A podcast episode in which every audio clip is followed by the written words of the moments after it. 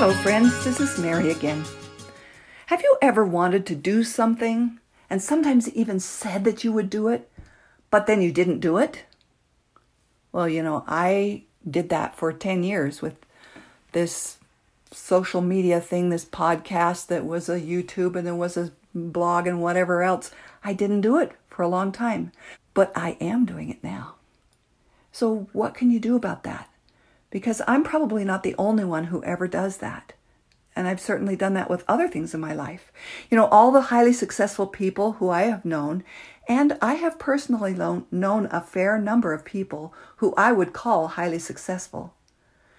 And all the ones that I have heard about, read about, all them, all of those people are adamant about doing what they say they will do. About things like following a schedule, creating a schedule and following it, creating a budget and following it, deciding what they're going to do to be healthy and doing it in general, taking care of their spaces. Um, they they buy a home. Part of that is with the commitment to take care of it. Having a family. That's a commitment to take care of it. Basically, they're careful to plan their life and then act on the plan as much as possible, doing what they say they will do. And before making a commitment, they're very careful to know that they have an excellent chance of keeping that commitment. They don't say they'll do something just to make someone else feel better. You might say, well, that's not me. I'm not a highly successful person. I'm just an ordinary person. That's too much for me. I've had that thought too. And I've had the thought, well, I'm not going to make any commitments because then I don't have to do anything. I've also had the thought, I don't need to be rich or famous so I can just be an ordinary person. Just relax and be ordinary. My mother didn't do that. My father was pretty ordinary. I'm not special. I've even thought that's too hard. You know, I have a child who has always wanted to do more, to be more, to learn more, always wanting something different. And for a long time, that was difficult for me. I just thought, just be satisfied with something already. You know what? I've come to look at it a little differently. Now I'm grateful for that motivation that she gave me and that vision that I saw in her. And you know why? Because I ask myself, do I really want to be highly successful in relationships? Yes. Oh, I also want to be highly successful in service, in my family, in spiritual growth, I've asked myself, do I want to be a hugely successful wife, mother, friend? Now that's a different story. I do want to be highly successful. I want to be highly successful in many things, and it's worth doing the hard work to be tremendously successful in those things that are important to me.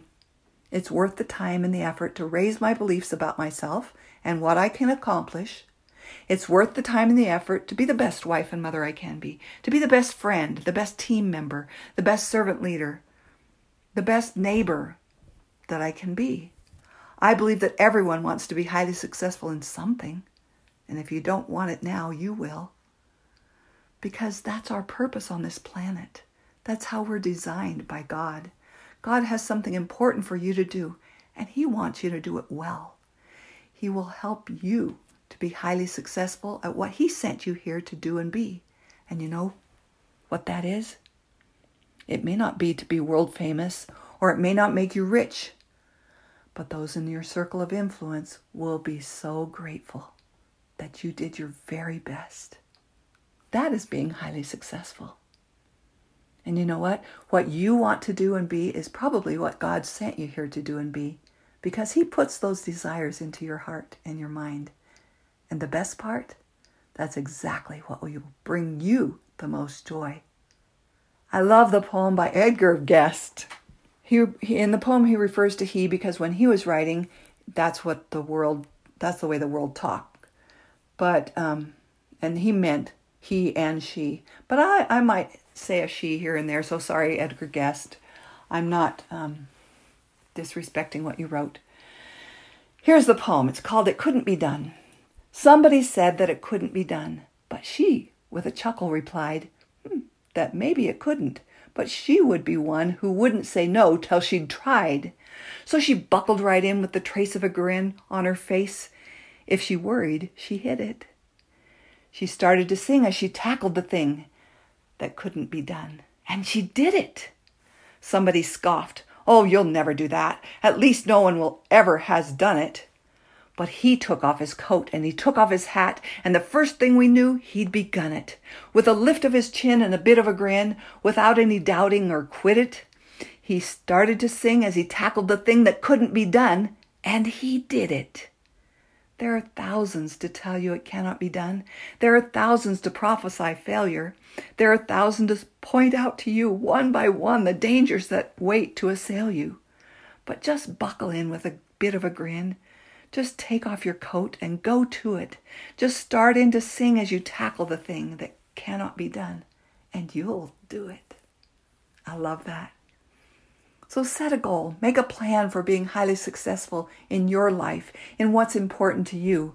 Figure out what that means for you. You can do it little by little. It just takes time and effort. It doesn't need to be perfect.